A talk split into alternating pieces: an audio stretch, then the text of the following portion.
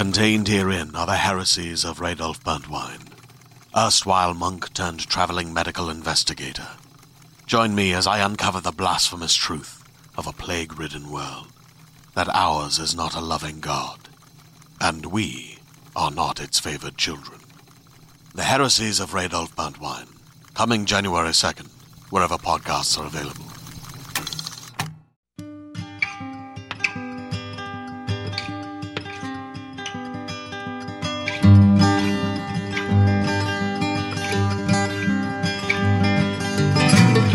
Hello and welcome to the Drabblecast, episode 63. The Drabblecast is a weekly flash fiction podcast that brings strange stories by strange authors to strange listeners, such as yourself. I'm your host, Norm Sherman. Well, for the first time ever, we've actually got a theme to this week's Drabblecast robots. Everyone loves robots, except for maybe old people Robots and the elderly have never gotten along, and our Drabble story this week reflects that perpetual and inevitable conflict. It's called 360 Degrees by Derek K. Palmer. Derek lives in Provo, Utah, and has been writing since he was young, but has no previous credits to his name. That, of course, doesn't matter to us. A good drabble's a good drabble. Drabbles are stories exactly 100 words long. Send yours into drabblecast at yahoo.com. Hope you enjoy.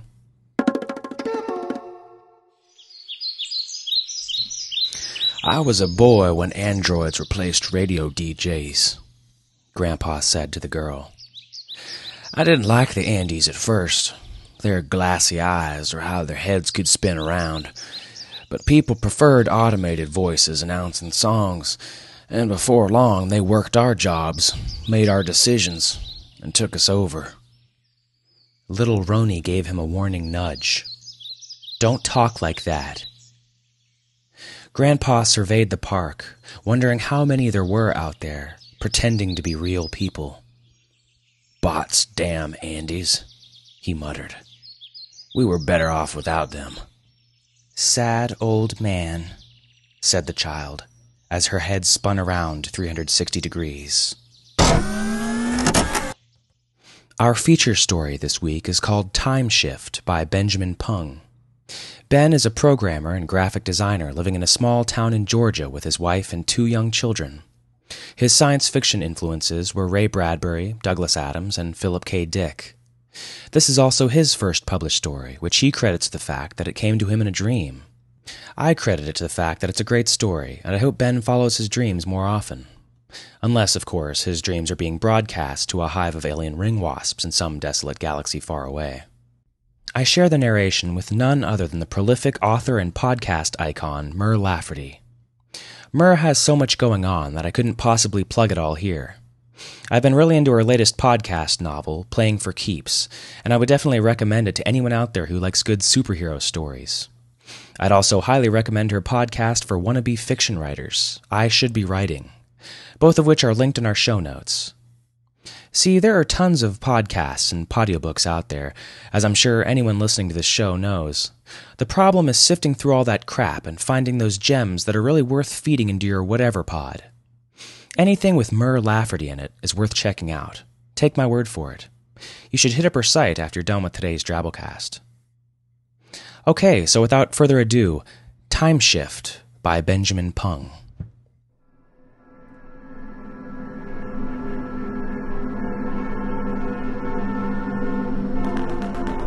No, we're still waiting to hear from Brooks about the Hoffman deal. Lance Barrington was shouting into the wireless headset perched on his right ear, trying to be heard over the sounds of traffic and morning street crowds. His well groomed hair and finely tailored suit indicated that he was a successful and reasonably wealthy man. The diamond studded gold watch and bleeding edge electronic accessories hooked on his belt screamed it. I don't know when we'll find out, he continued. Let me ask Sarah. He turned to his assistant, a young, attractive woman with auburn hair pulled back in a conservative bun. Her suit was not quite as expensive as her employer's. A bulging leather satchel was slung across her shoulder, resting on her hip. Lance asked, Sarah, when are we meeting with Brooks? Sarah smiled. Let me check, sir. Her eyes became slightly unfocused, and a small green light flicked on, glowing from beneath the pale skin of her forehead. A fraction of a second later, the light was gone. Thursday at 3 at the Harvest Club. Lance flashed her a smile. Thursday! he yelled into the headset, glancing at his watch. Yeah, I know. Aren't they great? I don't know how I'd get along without her. He stepped off of the curb, his long legs taking him out in front of the pack of pedestrians heading across the street. Sometimes I forget she's just a robot, you know, until that little light comes on. Lance glanced at his watch again, oblivious to the blaring horns of the cars on the street and the rapid sound of three inch heels running on asphalt. It wasn't until he felt a pair of titanium boned hands on his back shoving him out of the way that he saw the runaway bus barreling towards him.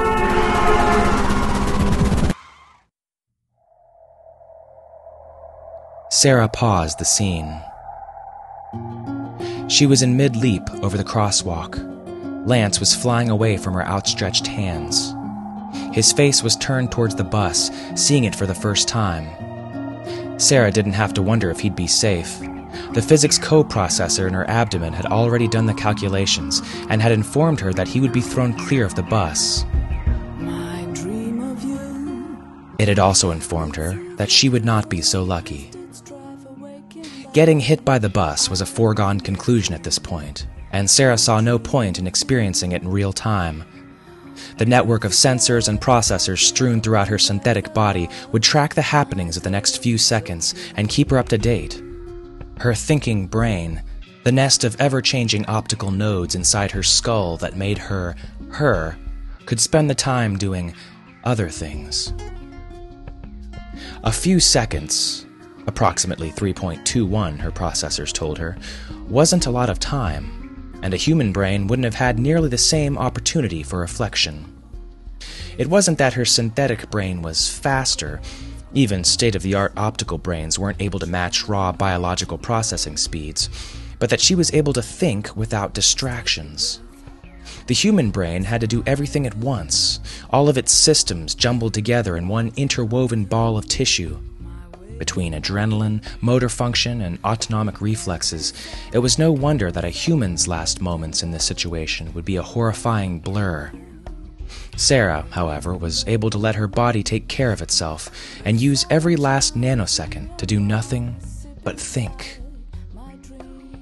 There was no point going through this alone, so Sarah queried her most recent network ping. She had lots of friends in the city who she could spend her time talking to. Some were closer, emotionally, than others, but right now it was physical proximity and network latency that were most important. Bruce was across town, unfortunately, but Jason was only half a block away. She sent him a message. Got a second? Hello. Sure, what is up? Actually, more like three seconds. You'll never guess where I am. Um, where? I'm at the 4th and Hawthorne. Actually, in the middle of 4th, diving in front of a speeding bus. Holy. What?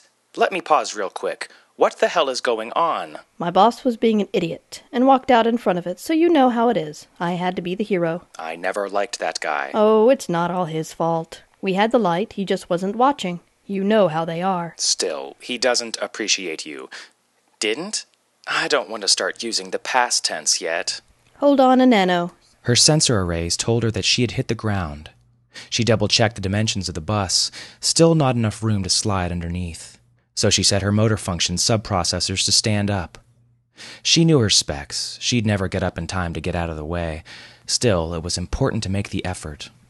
Not long now. I wish that there was something I could do. Just keep me company. I'm glad that you called me. We've had some good times. Yeah, we have. I bet Bruce's ping was too high, wasn't it? That's too bad. Honestly, I don't know how well he'd take it. He's going to have a hard time getting over you. Hey, remember the New Year's party down in Miami? Oh, man, that was crazy. Sarah called up the memory, replacing the tableau of Lance in the bus. A warm night on the beach, dancing around a bonfire. Scrubbing through the experience in a millisecond, she recalled it in perfect detail. She and Bruce and all their friends were counting down to the end of the year, synced to the same GPS satellite. Each one would shout out a city as it hit midnight there, adjusted for distance from the time zone boundaries. She and Bruce kissed on average once every three and a half minutes. It'll all be gone soon. Not completely gone. Gone for me. You know I don't believe in recycling. All of Sarah's memories were stored in multiple, redundant data nodes spread throughout her body, hardened and shielded. It would require massive overall damage, more than just being hit by a bus, to disrupt all of it, though certainly bits and pieces would be lost. The delicate optical network in her head, though, would not survive. It was that lattice of thought, shaped over years, that held her opinions, her loves, her desires. A new brain could be installed with her memories, but it wouldn't be Sarah. The very thought disgusted her. She had a standing order in her memory subprocessors to wipe it all in the event of a catastrophic neural net failure. That was going to piss Lance off. This really sucks. Tell me about it. Why do we do it, Sarah?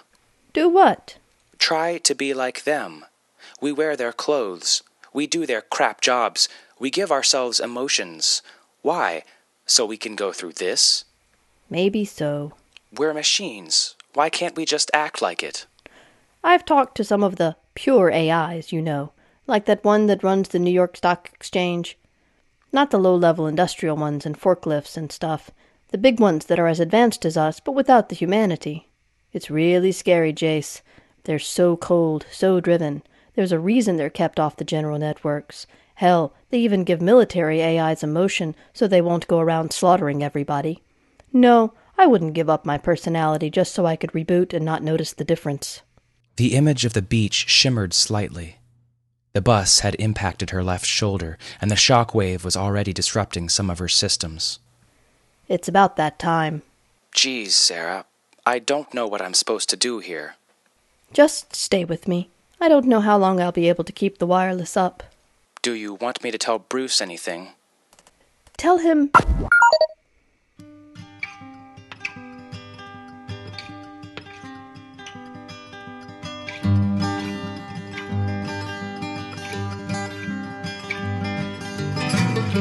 Talk about an abrupt ending. I hope you enjoyed it. Let's do a wee bit of feedback now for episode 59 The Interview by Kevin Anderson. This story was about 50 50. Those who didn't like the story seemed to dislike it for reasons unrelated to the story. Bold Deceiver, for example, said, Okay, I have to admit, I'm totally sick and tired of zombie stories, especially as writers seem less and less able to contain them to just zombie stories. RG said, the main story reminded me a bit of that Twilight Zone episode with the all powerful kid, which is good, but I'm not a huge zombie fan. The thing about zombies that I don't understand is how they can rip people open, snap bones, etc., but their teeth and muscles are still the same. So, how do they turn into such powerful creatures? Why can't I just punch the woman in the face and drop kick the man like I do in non zombie situations? Adam replied, There are a lot of things about zombies that don't make sense, like the fact that they're zombies. I've wondered about their strength too, and also why, if they're killing out of hunger, do they always stop eating to kill more stuff? I generally chalk off zombie strength and dropkick immunity as traits that are just inexplicably linked to their nature, like Asians being good at math. Anderson's story was either hit or miss, it seems, depending on if you like gory zombie stories or not. Just like Adam's comment was either stereotypical or arrogant, depending on whether he's Asian or not. Either way, you should join our discussion forums and participate in all the enthralling discussion there. Before we shamelessly ask for donations, we're going to play a promo for a pretty cool little thing called the Parsec Awards, a set of awards created to recognize excellence in science fiction podcasts. Originally created with the help of Mur Lafferty. I told you she did a lot. The third annual Parsec Awards are a celebration of excellence in speculative fiction podcasting. Nominations are open through June 15th. Please visit www.parsecawards.com to find out how to nominate your favorite speculative fiction podcasts. That's www.parsecawards.com. Oof, sorry about that. Allergies. The Drabblecast uses a Creative Commons Attribution Non Commercial No Derivatives license, which means you can't change it or sell it, but you can share it with whoever you like.